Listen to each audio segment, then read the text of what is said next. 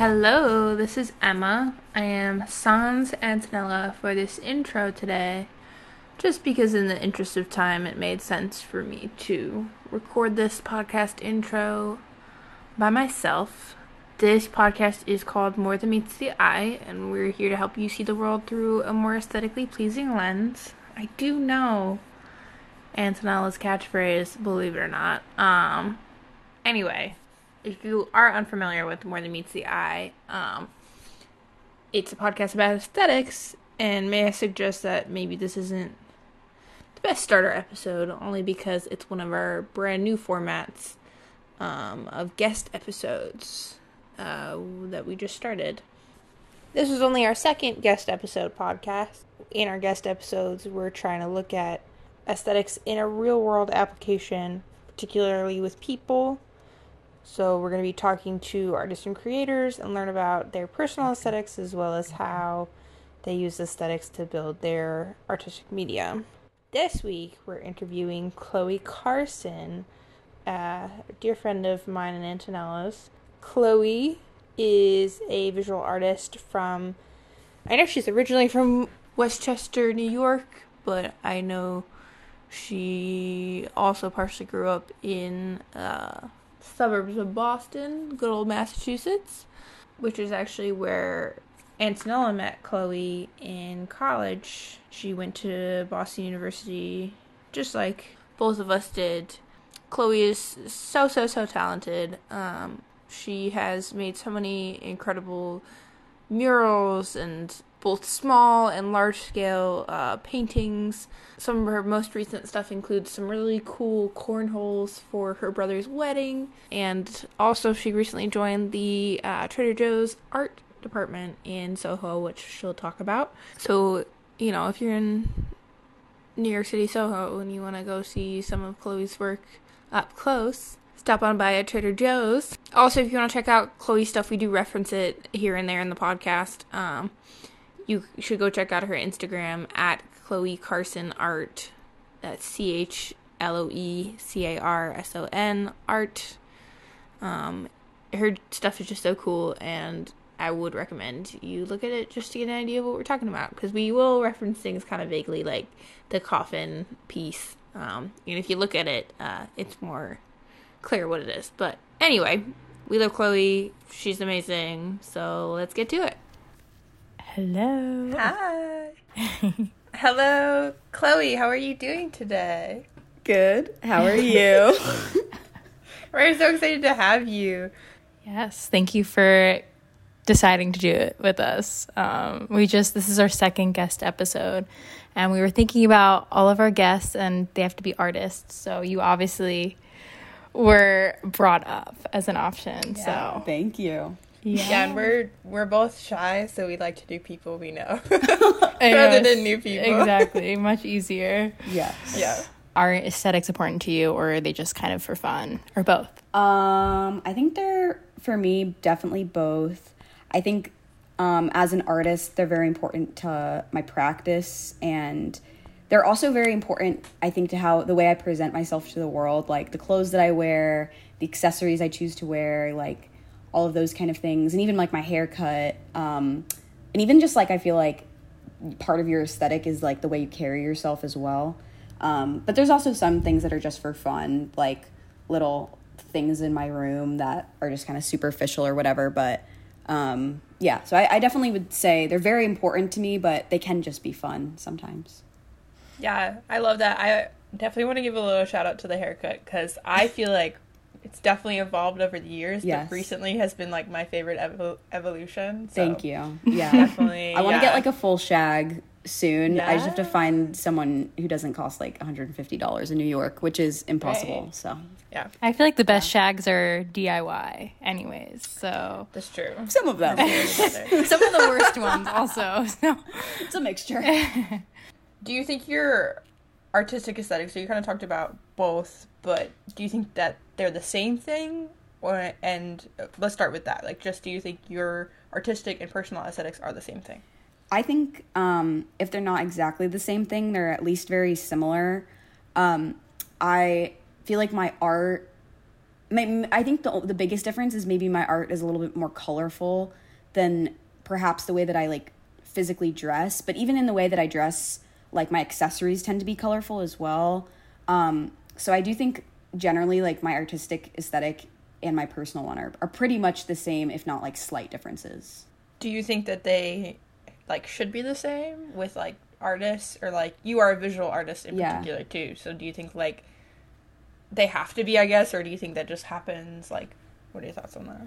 Um, I don't think they have to be. I think like I can't think of anyone off the top of my head that has like a super different aesthetic to like the art they make, but I definitely think that they're out there and I feel like it depends why you make art. I think the reason that I make art like there, there's a lot of reasons I make art, but a big one is that like I love the way that it looks. And obviously if I'm making something that I love the way that it looks, like I'm gonna make it the way that I want it to look. But I feel like for a lot of like different artists, they might not be creating something that necessarily could be the same aesthetic that they personally Yeah, or even translates Yeah, to clothes. exactly. So But definitely, I feel like painters, all the painters that I know, like it relates to their clothing in some way. For sure. But not always, but oftentimes, because it's just just the way it is. the nature of it. um, So if you could describe your aesthetic, like kind of boil it down to a sentence if possible, what would you say? How would you describe it? I would say it's probably somewhere in between of kidcore um, and like like pop culture, like American core, if that makes sense. Yeah. Along with um, I think hints of perhaps like comic cartoon like aesthetics um i think that sums it up yeah the three of those are Yeah. probably the biggest part of my aesthetic I actually think, uh, I from an outsider perspective, like I was looking, I was stalking your your art Instagram last night and like preparing and very like cartoon is very important, like almost like animated. Like I like kidcore, but I feel like there are you bring up a lot of like adult elements as well, sure. like a lot of stuff about like bodies and parties and and like substances, but not like substance abuse, Yeah. like this is very random, but I w- was looking at one of the details in one of your paintings was like a birth control pill. Yeah. And like I thought that was like a really like smart and interesting and like relatable thing to include in that painting. Um and like I think that goes beyond kidcore a lot, you know, it, it dives more, but then cartoons can handle those things and I think that's like very important to your look. yeah definitely i feel like um the painting that you're referring to specifically i i made that during junior year of undergrad and i feel like my aesthetic was even different back then to the point where Yeah. i feel like it's grown more into kidcore like recently like i don't know how else to describe it in Like it's, whimsical, Yeah. kitschy. like kind of like like primary yeah. colors um Yeah. very two-dimensional um like i'm really attracted to like cartoon characters and stickers and things like that that you find in like dollar tree like those kind of things so and i feel like i wasn't back then so i definitely think my aesthetic has changed since then but um yeah So we really want to break down your aesthetic now. We're hopping into the second part, which is a little more of like intense aesthetic study. Yeah. Um so out there in the world like that you know of, you kind of talked about kidcore and stuff, but are there other aesthetics that you think you pull from, maybe that aren't like directly the thing that you use, but like something that influences you? maybe like grunge or some I don't know if I would go as far to say as like goth because I think that's like super specific but and I don't really use a lot of black in my work at all but I definitely think like certain elements of grunge like at least inspire me in certain ways like um, I feel like I always like aspire to dress in a grunge way, and I never quite do it because it's never like actually the way I want to dress. But I think like certain themes and elements of like grunge core like show themselves in my work as well. Um, yeah, Yeah, I I actually think the coffin one is not too far off. Um, True.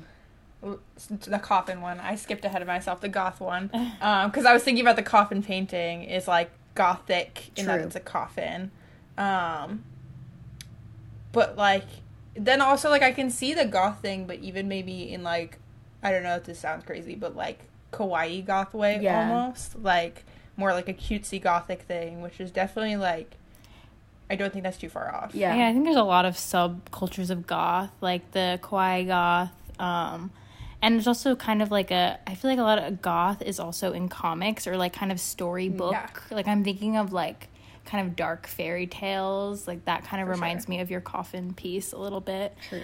Um, but yeah, I can definitely see the grunge aspect. Yeah. For sure. Maybe a little normcore. Yeah. Too. Yeah. I always claim my normcore.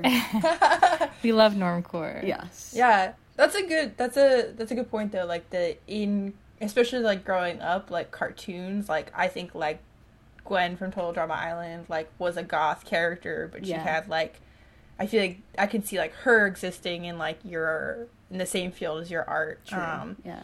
then or like the like over the garden wall like cartoon like it's it's very whimsical but it's got kind of like a darker element to it like yeah. those kind of like dark elements do exist and make them a little more gothic i think So, are there any artists whose aesthetic has uh, influenced your aesthetic, whether that's in your art or your personal aesthetics? Um, that's a good question. Because I know you have people, but it, maybe it's hard to, to think of Um, specifically. I think like thinking of like specific people is hard. I do feel like um they might not be people necessarily. Well, no, I think they are to be expected. Like a lot of them are comic artists and cartoonists. Um, like Alison Bechdel, who's a Yeah. cartoonist, and um, what's his name?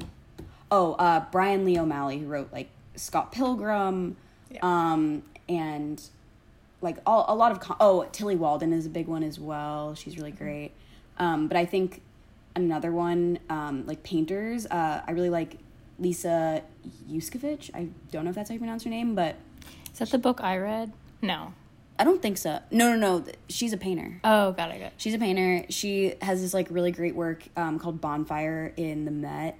Um, I think her work is like less what my work looks like necessarily, but it's very related to feminism and like women, all those kind of things. And I think that really and and, and it being an oil painting really resonates with me because I love to oil Yeah. paint. So I think those are the four that like are on the top of my head, but I'm sure there's like a million that I'm just not even thinking of. Um, yeah i'm looking at her definitely like you both use like female form a Yeah. lot which is like i could see that but she has a cartoonist nature she does as well yeah True. She definitely does. Like her older drawings specifically, like, uh, and they're very like I'm very into like caricatures. I mean, that's the same thing as cartoons, but like I, I feel like some of my work gets like more into caricature areas than like it does necessarily cartoon. And she's very big into caricatures, so yeah yeah, she's definitely a big inspiration in that way too.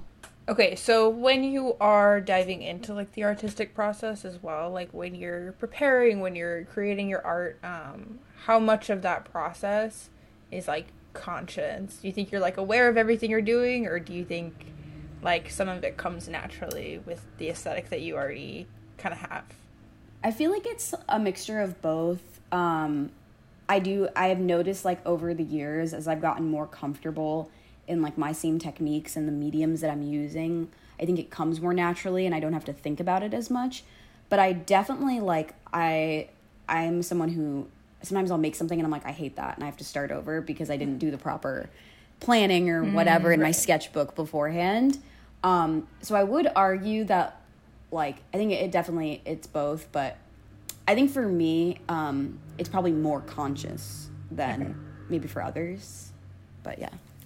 Well, I feel like a lot of your more recent stuff has been like planning, framing, and things like that. So that True. requires a lot of like thought beforehand to actually build the the wood Yeah, panels and things like that. So you can't just like jump into it like it's a sketchbook, basically. It's true. I feel like a lot of like my recent struggles since um, graduating from college and not having a studio and not really making being able to make like really big work has been how to kind of like make really fast like experimental work.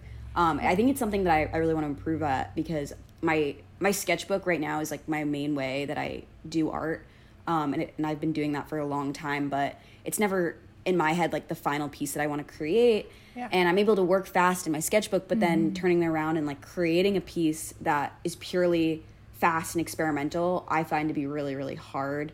Um, I think that like unconscious, like go with the flow kind of work comes out mainly in my sketchbook. Um, yeah. Okay. But if you had like the space and all the materials, Yeah. you just like go at And the it. time. and the time, Yeah. of course, and you could, Yeah. you could be, yeah. Now you're in a in a place where you have to be like super scheduled about Yeah, it, exactly, which affects the process. You won't get any time to do anything. So you have to like Yeah. be really, really scheduled about it, which takes some of the fun out of it. But when you're making things like the cornholes, did you know exactly what they were going to be, what the characters would look like, or No. you kind of added it at the end? That's a really good point. Um, I definitely had an idea, like I made a sketch beforehand, but I find it. I don't know why I get like so much anxiety about like like there's some people who will make like a little mini painting of their paintings before they like dive in, and I like don't want to do that. I'm like that's so boring to me. I just want to like start the the painting. Like I just Yeah. Like, can I curse on this podcast? Am I allowed to say? Yeah, yeah, yeah. I wasn't sure. I was like, can I say that word?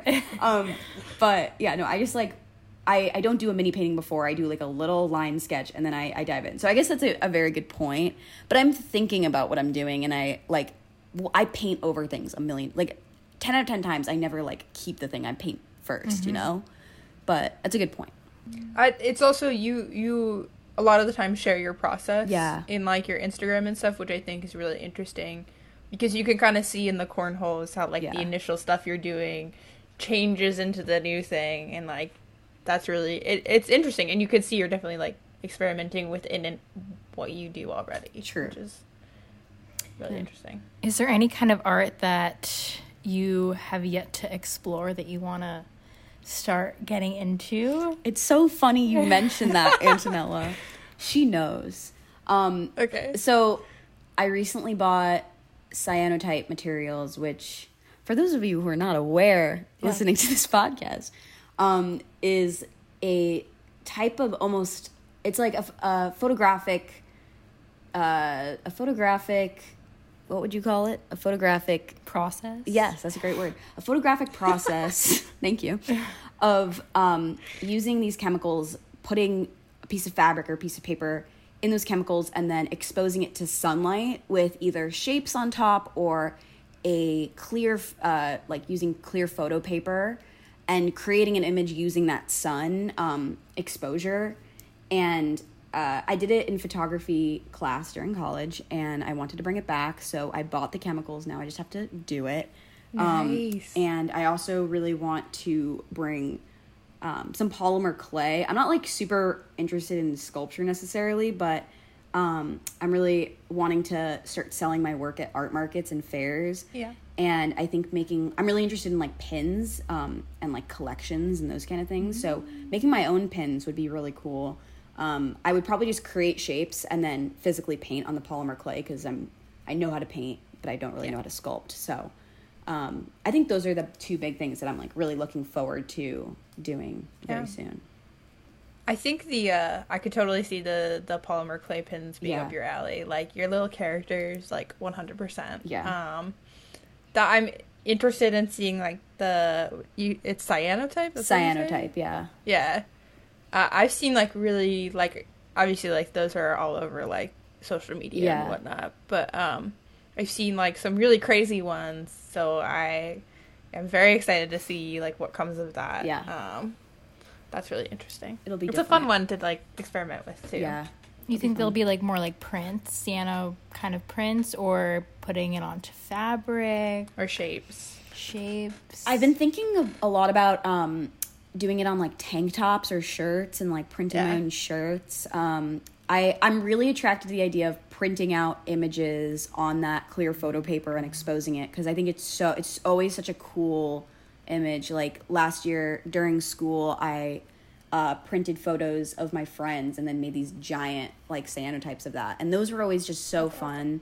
Um, like I think one of my friends did like their Vax card on a cyanotype. so like I I don't know that that kind of stuff attracts me and like again I as I said collection is a big part of my personal aesthetic in life. Right. And like I have all these magazines and stickers and things and the idea of taking photos of those, scanning those and printing those on shirts, even though it's not necessarily my own work, like I think is really cool um, to like make a collage, something like that. Um, Absolutely, yeah. That's the part I'm most interested in, but I probably will experiment with like just basic shapes as well. Mm-hmm. But yeah. Very eclectic.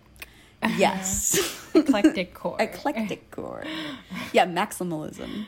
Yeah, but within like this aesthetic that you have pretty well established for yourself as Yeah. well. Like, I think it that kind of collaging becomes easier when you have something established because then it's like you already have all these elements. You have these stickers. You have these magazines that you can pull together that all kind of overlap, Yeah. and then just create more art out of that like specific look, which is fun.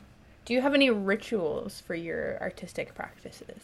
Um probably like the sketchbook that I I mentioned earlier. Um I also think reading and um writing and music are huge parts of my practice like whenever I am making work, I'm always having I always have my headphones in. I'm always listening to music um and also um, i keep like a journal and a lot of my work is very personal very related to like experiences i've gone through or experiences like my friends have gone through and um, that journal i think is a good way to put it into words i mean obviously my work is very comic oriented even when i'm not creating comics and so before i like can even create like a real like full piece i do have to like make a little like writing like write it out. Um Yeah. that helps me a lot.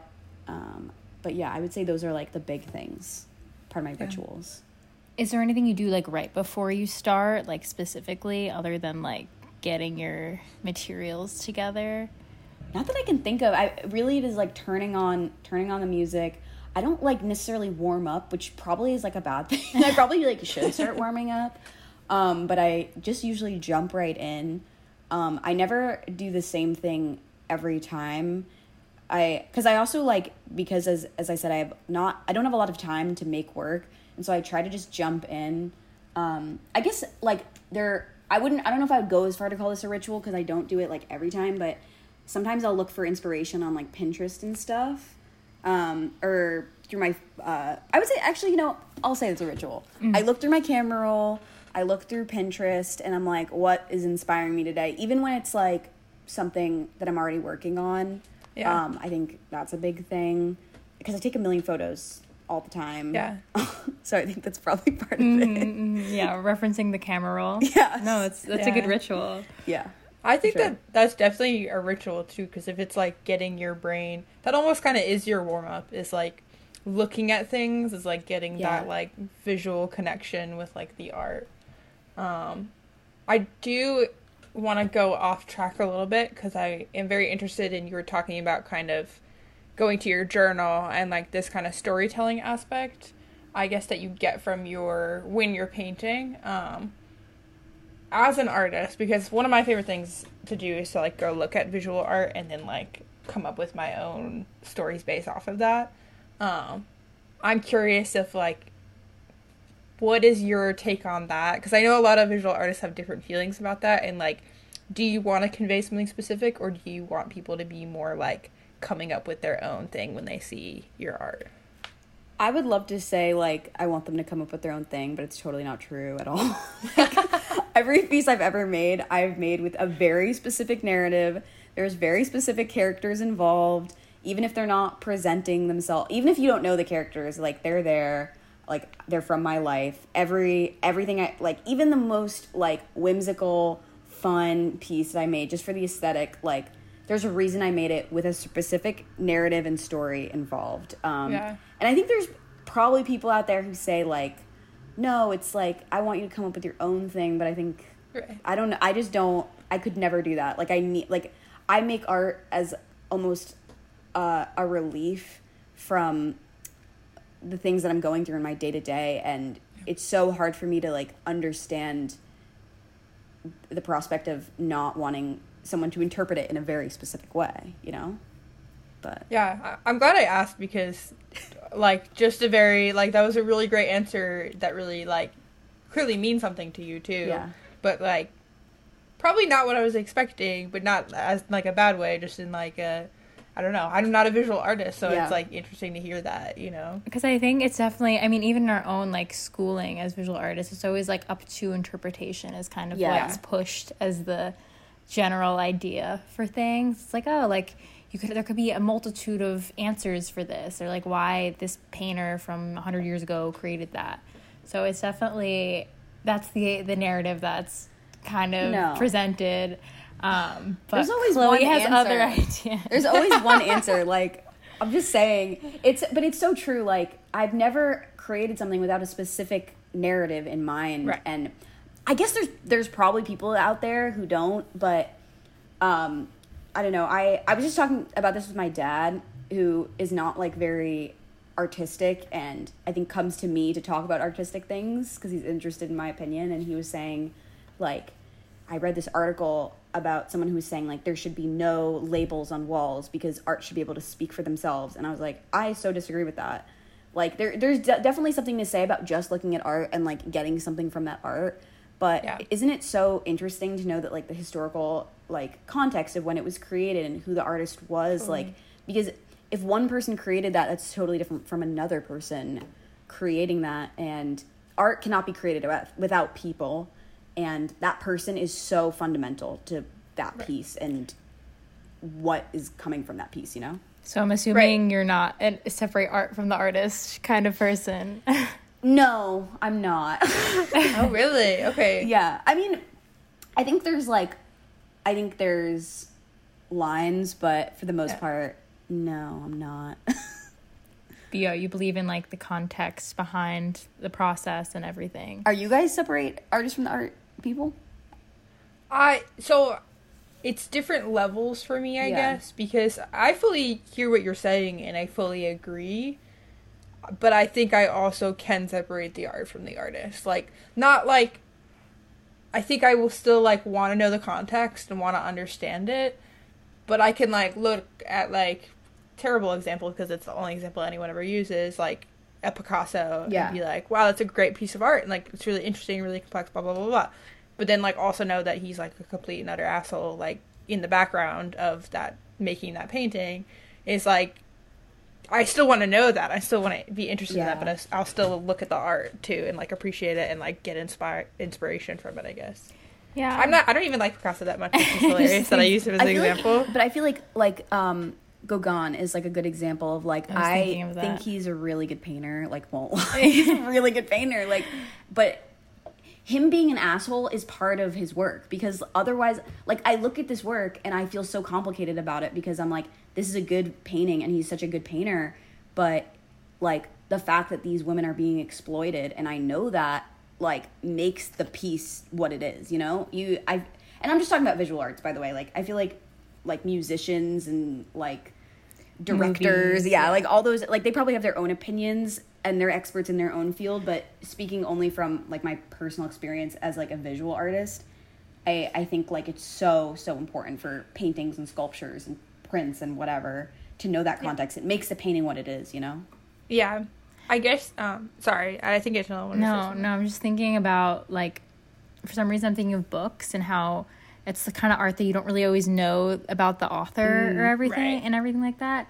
And there's certain books where I kind of wish I didn't learn about the author because it kind of ruins it for me. So I John will go into a book like not ever exploring so true the the writer behind it. Um, but yeah, like John, i John read this Green.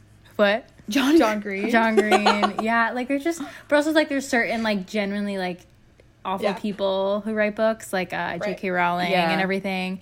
And there's been arguments that her like terrible beliefs are present in the writing in some ways. They and, have like, to there's, be, There's like evidence for it and whatnot.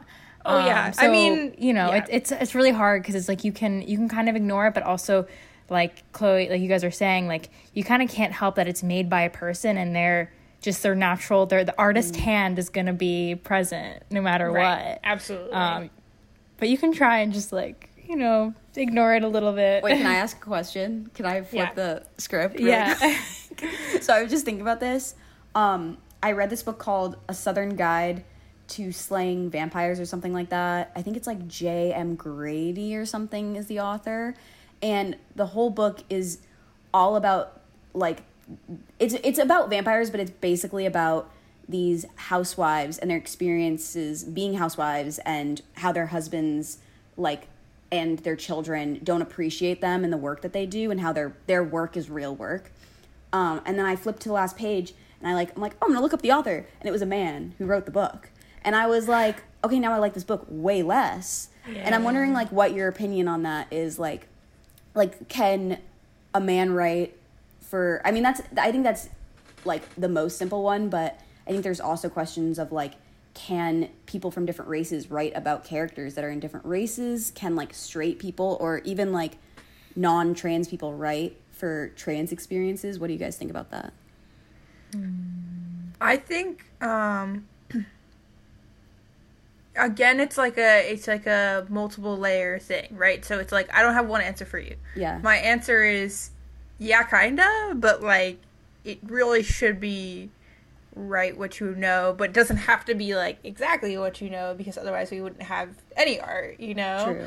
Um so I think like with sensitivity and with enough enough like research and with enough like like meeting people and and learning about people who like you decide to write a subject on, I think you can do it the right way. Um but there has to be like a level of sensitivity. And then there's also like in film there's like a really interesting thing of like colorblind versus color aware casting. I don't know what the verse is. I just know colorblind is one of them. I can't remember it. But um essentially like you write a bunch of characters and it's a movie and then you just cast whoever's the best actor and it doesn't matter and that's colorblind.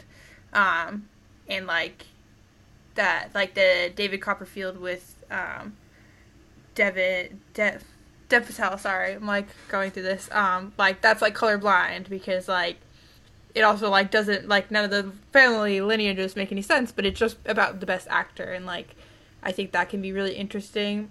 Um, but then there's like color aware, which is also like when you specifically and that tends to like bring a relatability thing into it because it's like, oh, this is about this black character and their experiences as a black person rather than kind of completely ignoring that mm. part of who they are. I was just thinking about the Emmett Till painting uh, by oh, what's her name again? What's her name? Dana Schutz. Dana, Sh- yeah, Dana Schutz. Oh, that's such a yeah.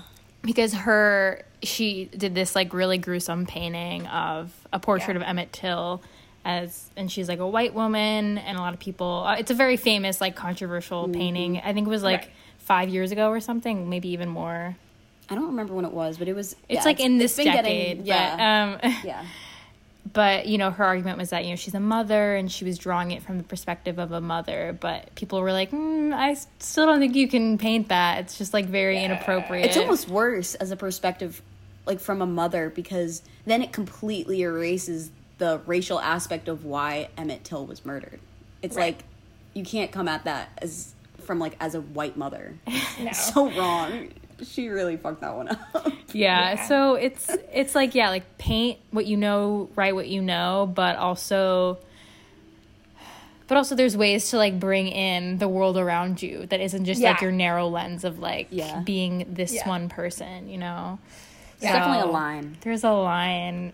there's yeah, a line. yeah, yeah. There's definitely a line. I also think the Harry Potter, like J.K. Rowling, is like a good example of like she kind of just wrote what she knew because like all the central characters are white and all of the outer characters who are people of color are um, stereotypes basically. Mm. Um, so it is like definitely like a very like close-minded way of incorporating like people that aren't just white. True. Um, about the artists influencing separating the art and the artist the one film example I was gonna give is um, Werner Herzog, who I hate as a human being because he's a terrible human being, um, which apparently is controversial because people like invite him to their movie theaters constantly. But um, he like he came to BU when I was there and like said some like heinous misogyny um, in front of like everybody and like literally like my the professors were like panicking. They were like, "What? What is he saying? Like, women can't do math. Women can't like. Women have to be in the home. Like, it was like horrible Oh stuff. Oh my god. Um, yeah, like really wild. But he's kind of like not a but. He his films are really interesting, and like I really loved one of his films, but I have to kind of come at it as like the only reason he was able to do this is because he has this personality that is so strong and that is so like I'm just gonna ignore everything and like barrel through things like bull in a china shop, you know. Um, and he made this really really interesting film about capital punishment where he is basically arguing that capital punishment is wrong and getting like these really inside interviews into like people who like literally like a guy who retired from like being the person who pulls the the thing on the electric chair because it was so horrible to him you know? So it's like it, he makes interesting films but i think he's a completely terrible person. So Mm. it, it's weird like that but sometimes his films irritate me so it's a back and forth you know Yeah. it's difficult. I mean, because also then you think about that specific example you gave, and like that obviously, like it's outer influence outside of just this director, like caused Right. something else, and it made like waves outside of his sphere. So you can argue that, like, you know, the way it, art affects an audience. Like people talk about this all the time. Like the art is then becomes the audience's art. Like they adopt it for themselves, and like Yeah. Basically the, the the whoever created it kind of just you know they put it out and like they're you know maybe not as connected to it now. It speaks to people in different ways. So right. so you kind of talked a little bit about your like journaling to segue. You ta- you talked a little bit about your journaling um, and like your the meaning the very specific meanings that you have behind all of your paintings and everything. It's very specific to you. Um, so do you feel like there's any sort of like aesthetic choices that you make that um, convey that meaning or is there any reason that you make things look the way they look for the meaning specifically does that make sense Yes, uh, it does. I feel like definitely yes. Um, kind of like what I was saying um, to Emma's question about like, do you do everything with a purpose? Does like, or do you just like want everything to be interpreted the way it's interpreted? And I like, I feel like a lot of aesthetic choices in my work um, are on purpose. Like thinking about the coffin, um, the type of shoes she was wearing, like the Mary Janes, was specifically to like call back on her how young she was um and like show that like she was supposed to be my age which was at the time 21 um like the pigtails as well. So definitely i think that's true. And i think in my personal aesthetic um i would say i think i dress a little bit or recently i've been dressing a lot more um i don't know if i would go as go as far to say like androgynous maybe just more like masculine in the way that i dress. And i think it's a very um it's a very specific thing i'm trying to convey. I think like recently i like it's not necessarily related to gender identity but more so related to the way i want to be perceived specifically by like men um and i think conveying that with a specific aesthetic is like very easy to do and very important and I, yeah so i do it definitely in my art but also in my personal aesthetic as well This is a fun one. Um, and I feel like a lot of your influences might count as this. But uh, are there any creators out there that you kind of look at as your contemporaries? And I would implore you to like dream big, you know, like I like who out there like do you really think like oh you're like oh this person is like on the same track as I am doing something with a very similar vibe. So there's one person who comes to mind, and in some ways I'm like, I fangirl over her a lot. She's she I watch her on YouTube. I've been watching her on YouTube since I was like since 2020, since like pandemic stuff. Um, Okay. I actually don't know her her like full name or like her government issued name. I all I know is her name is Paloma the Peach on YouTube, and Oh, yeah. I love her so much. She's um she's like a content creator. She creates vlogs and YouTube videos, but her work is just so fun. Um, she doesn't necessarily create like big scale like oil paintings or anything like that, but um, she just like the way that she carries herself in her videos, the way that she like her goals, like she like lives in Austin, Texas and just like lives with her partner and like creates work. She fully supports herself through her artistic practice. She's completely like freelance, like her own thing. She has like a shop. Um and I would love to think that if she lived in New York, we would be friends because I love her. I'm obsessed with her. Um, I don't. I really don't know her name, and I.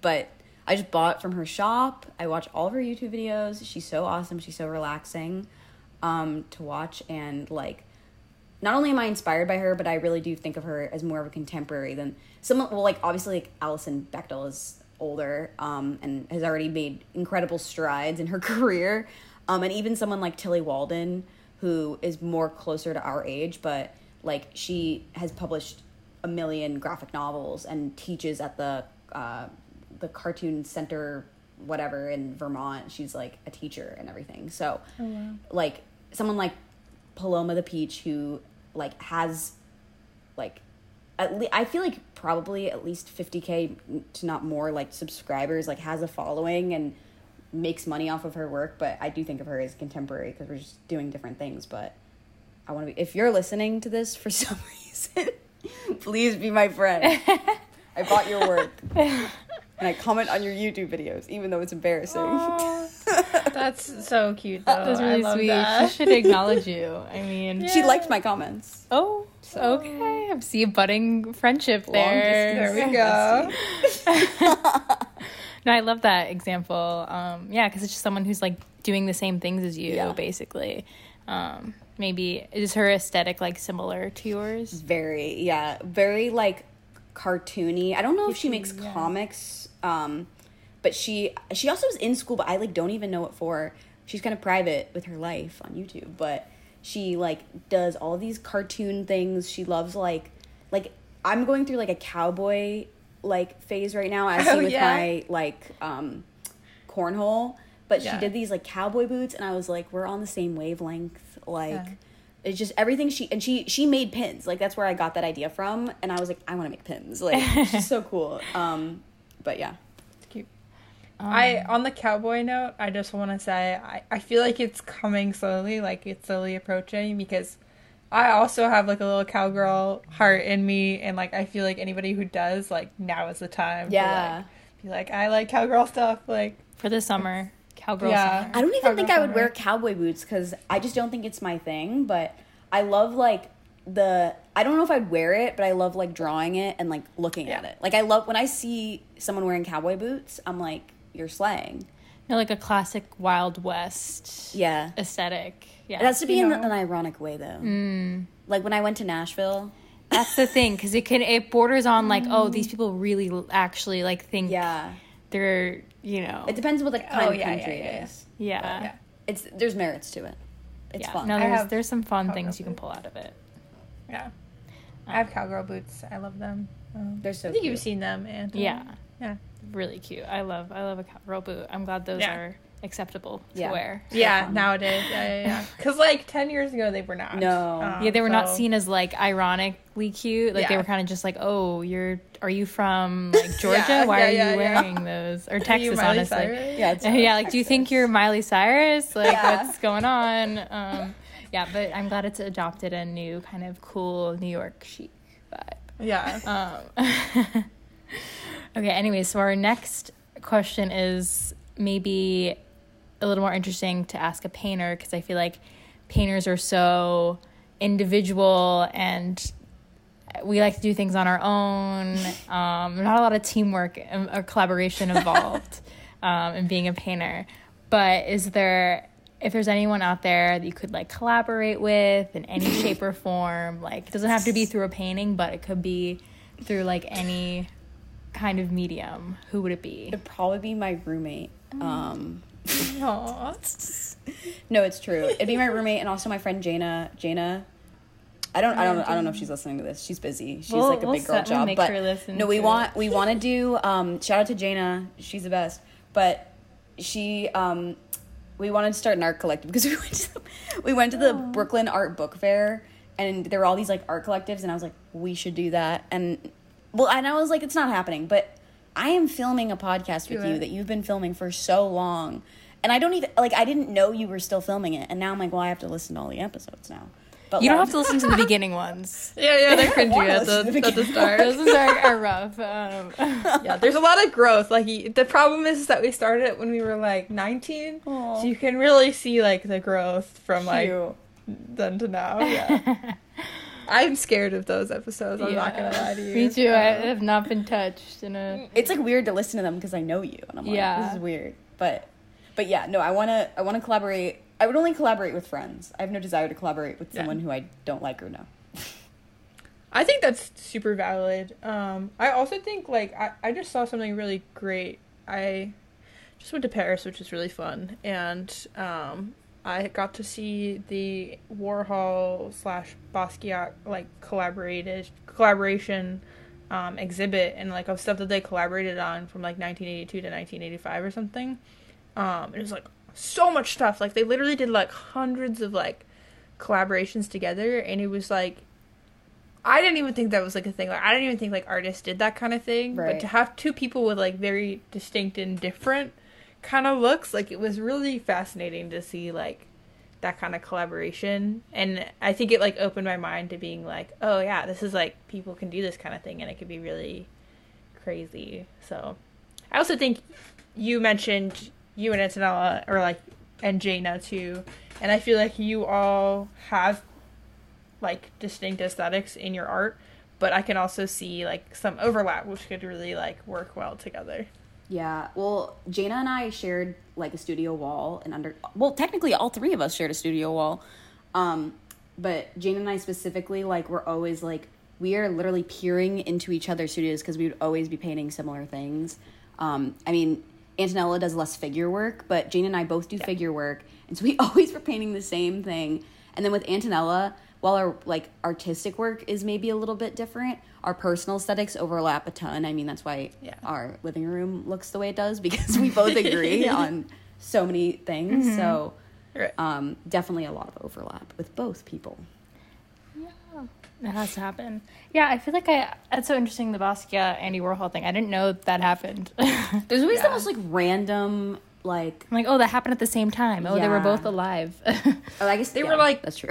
Besties too. Like they were like best friends too, and they were like twenty years apart. I think thirty years apart maybe. Like, and they were like best friends. It was pretty crazy. Um, I feel like that happens a lot in the art world. Like I like I feel like like painters and stuff are all friends with each other. I mean, there's always there's this like Bushwick painter vibe that's going on right now with like Sasha Gordon um, and all those people, and I feel like they all Who? Sasha Gordon is.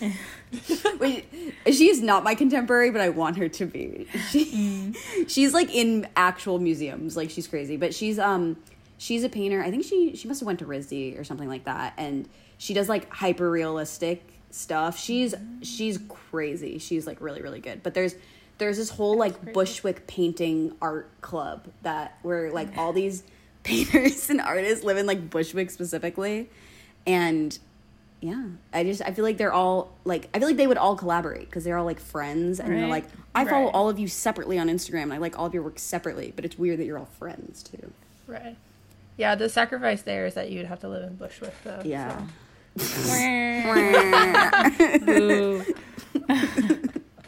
Boo. we're, we're all in agreement on that. not our thing we're gonna get flamed I know. do you guys get hate comments T- Do we? From what? Oh no, no, we get no. We get, we get zero. It's just been downhill since then. No, um, no, our stats are like had just been very consistent since since the beginning. The not since the beginning, since like the third season probably. So just stick to it, and random people in like away. the UK and Germany that's so random So i love that yeah, it's so random. Um.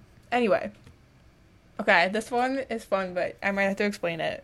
Um. So like, what kind of art would you want to pair with your own art, or what would you like to pair with your own art? Um. So. Like you know how when you have like wine, you do like a cheese pairing with your wine. Like, what would you pair with your art?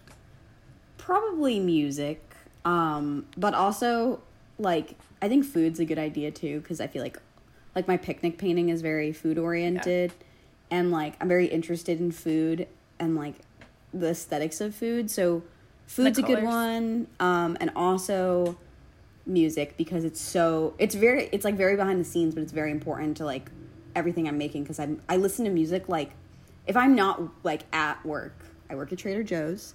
If I'm not at Trader Joe's, shout out to Trader Joe's. If I'm not at Trader Joe's, I'm probably listening or talking to Antonella. I'm probably listening to music because I, I like wake up and put my headphones in and like make my breakfast and take the train and then I take my headphones off to work and then that's it. What kind of music? Like, give us the Yeah, full, like, auditory, visual, uh, sensory experience. like, what are we listening to? What are we eating? What are we eating? Uh, Phoebe Bridgers mainly, but I love Okay. I love Phoebe Bridgers. I love Fiona Apple, like indie pop, see that, indie rock kind of vibe. But um, Female artists too. always, specifically. yeah. I've I've been like expanding a little bit into like more not female artists, but mainly female artists. Um, Well, not just female artists, like female solo singers. Yeah, kind of, yeah, be, like- yeah.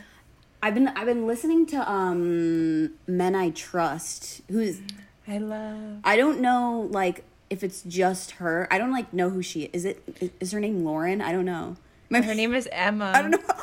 Oh my god, I didn't know. And that. she has like the same hair as me She too, which is wild. Wow. Um, That's so funny. yeah, it's not just her. There's a couple of them, but she's like the like her face is all Yes. over everything. Yeah. Um, but yeah, I've been listening to them recently, and I've been really trying to like expand and listen to like instrumental stuff without words.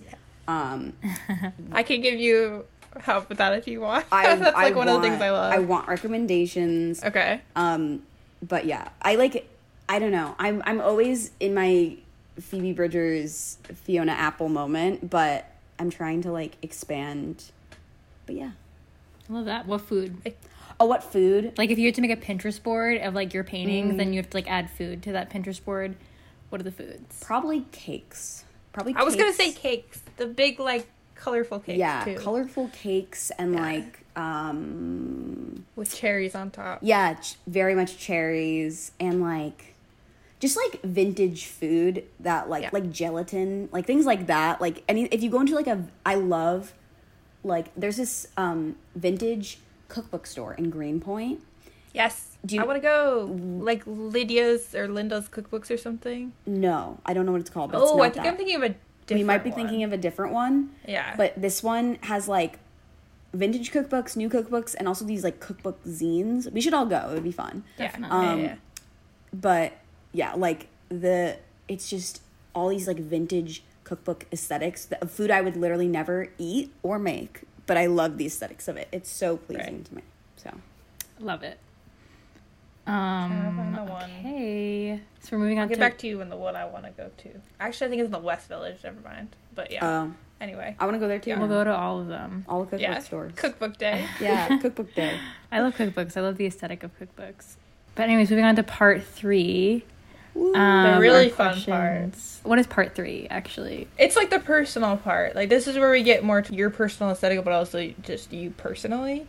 It's just nice to like put a personality to the art, you know. So, starting off, how do you best honor your different interests across all art forms?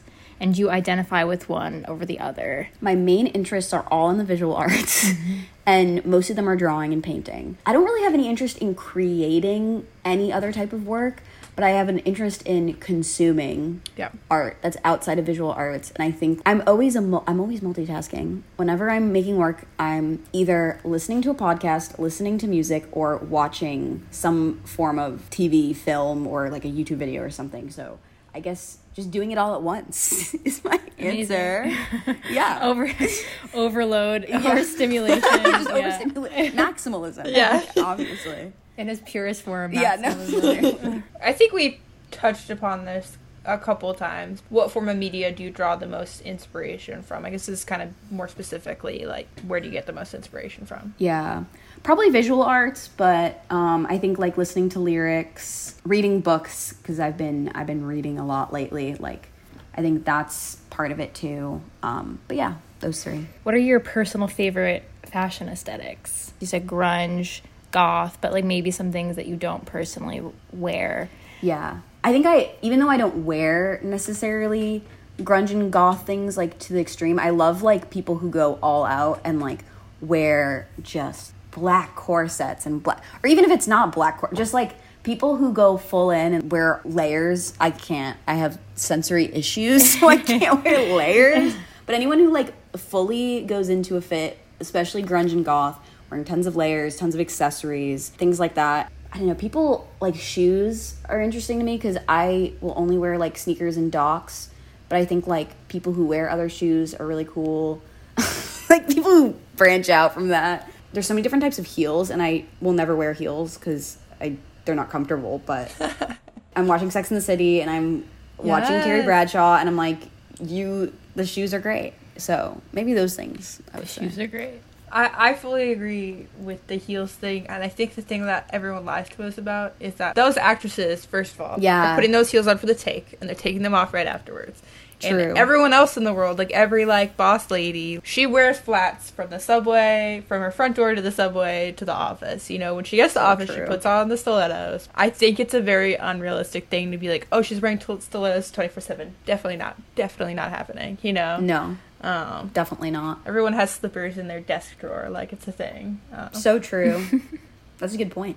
I was gonna say for you if I can. Um, Yes. I feel like you you've brought it up, which is why I'm saying it, but maybe a little like Americana 50s diner kind of thing because you like Yeah. vintagey stuff, especially like that kind of like pop 50s kind of thing, reds and blues and and that kind of thing. Get to that primary colors in your aesthetic and in your art as well. So true. My quintessential like the way I would dress is as a boy in the 70s or the 80s. like I love Yeah. I love the way like I look at like old pictures of my dad and I literally like steal all my dad's clothes and my mom gets so mad. She's like, "Why aren't you stealing my clothes?" "Because my dad is fashionable."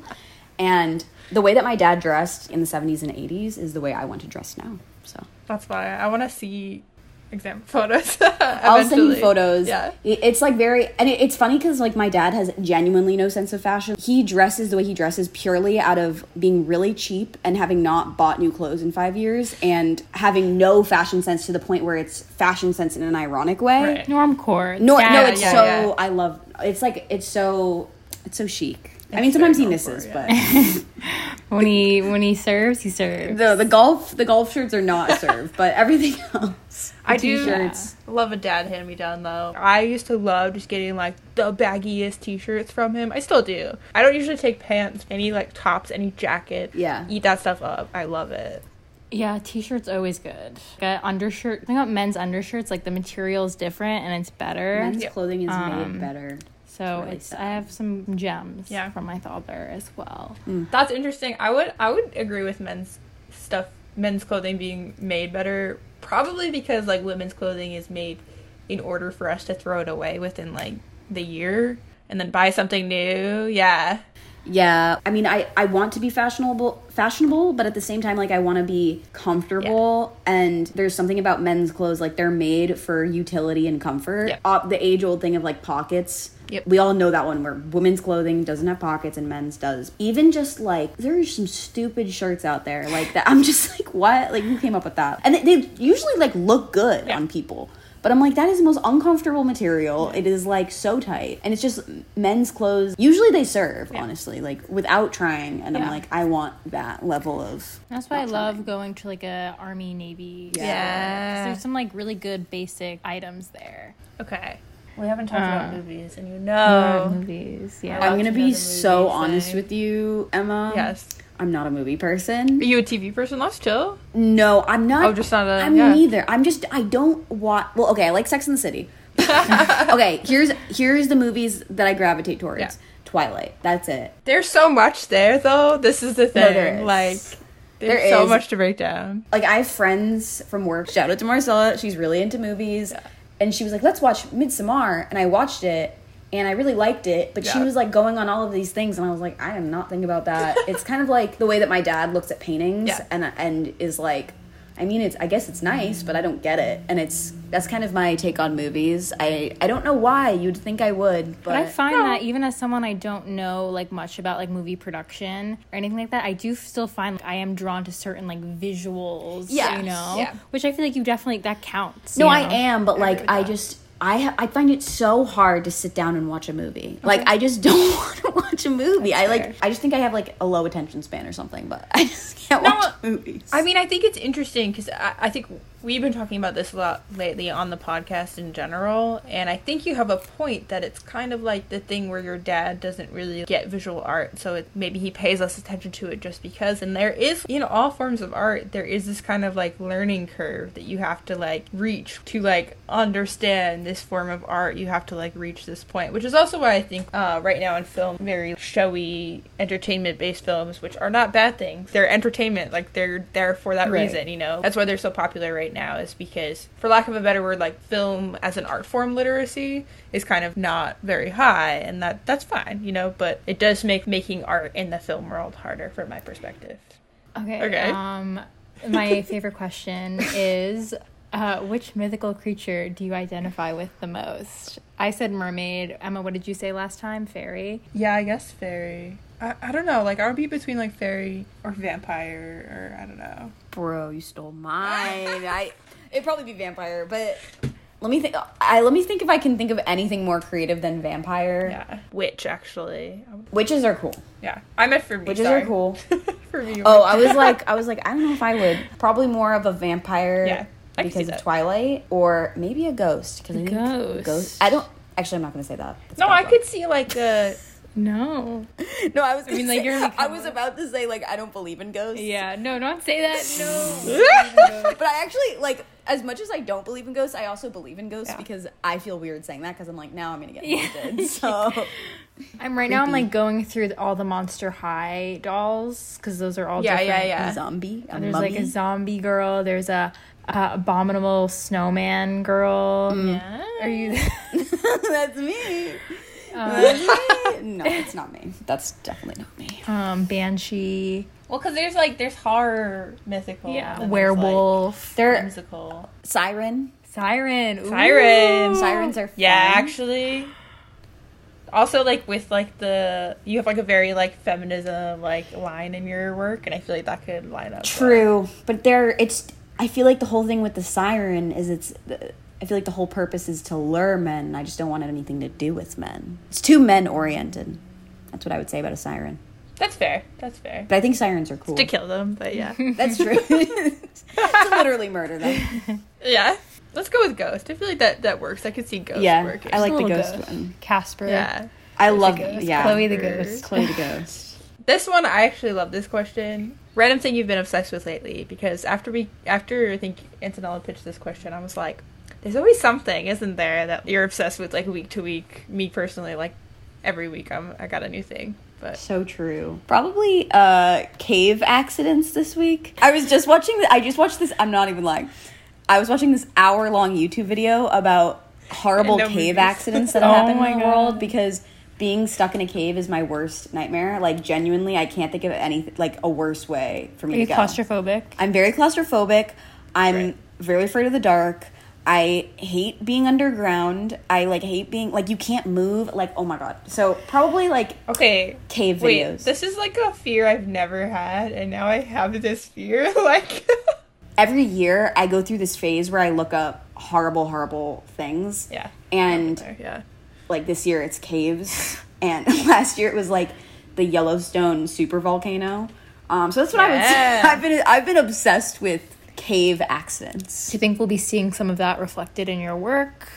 I hope not. I really hope not. Wait, also something else I've been obsessed with recently is dreams. I've been having some funny, funny dreams. So Dreamy caves. that's fun. dreamy caves, yeah. I can see it. Um, so, any upcoming projects on the horizon? Um, not that I can think of, but I just joined the art team at Trader Joe's Soho, Yeah. which I've decided is my first big girl job. So yes, stay tuned. I love. look Yeah. for my Instagram. Look for, Go to the things. Soho Trader Joe's. Look out Yeah. for some signs. Yeah. guys. and it's only this like literally like you look at a product and you're like, what price is that? And you look up and you that was me. That's all I'm making. Ah. So we I, I made one sign that was a little bit bigger for organic basil. So if you're at Trader Joe's Soho and you see the organic basil sign, that was me. Can't wait to see more. I also love the little update photos on the on the gram. Definitely follow Chloe Carson art. It's worth your time Thank for the you. Trader Joe's labels. Any thoughts that you would want to leave behind for someone that would want to become an artist in any form or like in visual art specifically, whatever you your take Um, is. I guess this is true for like all types of art, but specifically for visual arts, always just practice. That's what I would say. And um because I feel like I'm always viewing my work as a like in progress. If I saw my work 5 years ago, I'd be like blown away with what I'm making. Like I'm so much better than I was 5 years ago, but right now I'm like no, I need to be better. I need to keep practicing blah blah blah. So I feel like the only way to be good at anything, unfortunately, is to do it a lot. So just practice a lot. And if you enjoy doing something, whether it's painting or drawing or making films or making music or whatever you're into, even if it's like basketball or something, if, it, if we have any basketball heads out there, like keep doing that because. Keep at it, keep keep going because I feel like like don't let the haters win. Always overcome the haters and do do what uh, you want to do. Always I love that. Yeah. Yeah. I do love that. Ignore yeah. the haters. ignore the haters Because they're out Block there. out the haters. There's so many haters out there, and don't listen to them. Yeah. Yay! Thank you, Chloe. Thank you. of course, this It was is so, so, lovely fun. having you. Yay. Thanks for having me. So, once again, that was us talking to Chloe Carson. Thank you again, Chloe, for taking the time out to talk to us. Be sure to check out Chloe's art Instagram for updates on everything she does and updates on her stuff at Trader Joe's. Um, thank you to ACAST for hosting us, and thank you to Phineas O'Brien for our theme song. Bye bye.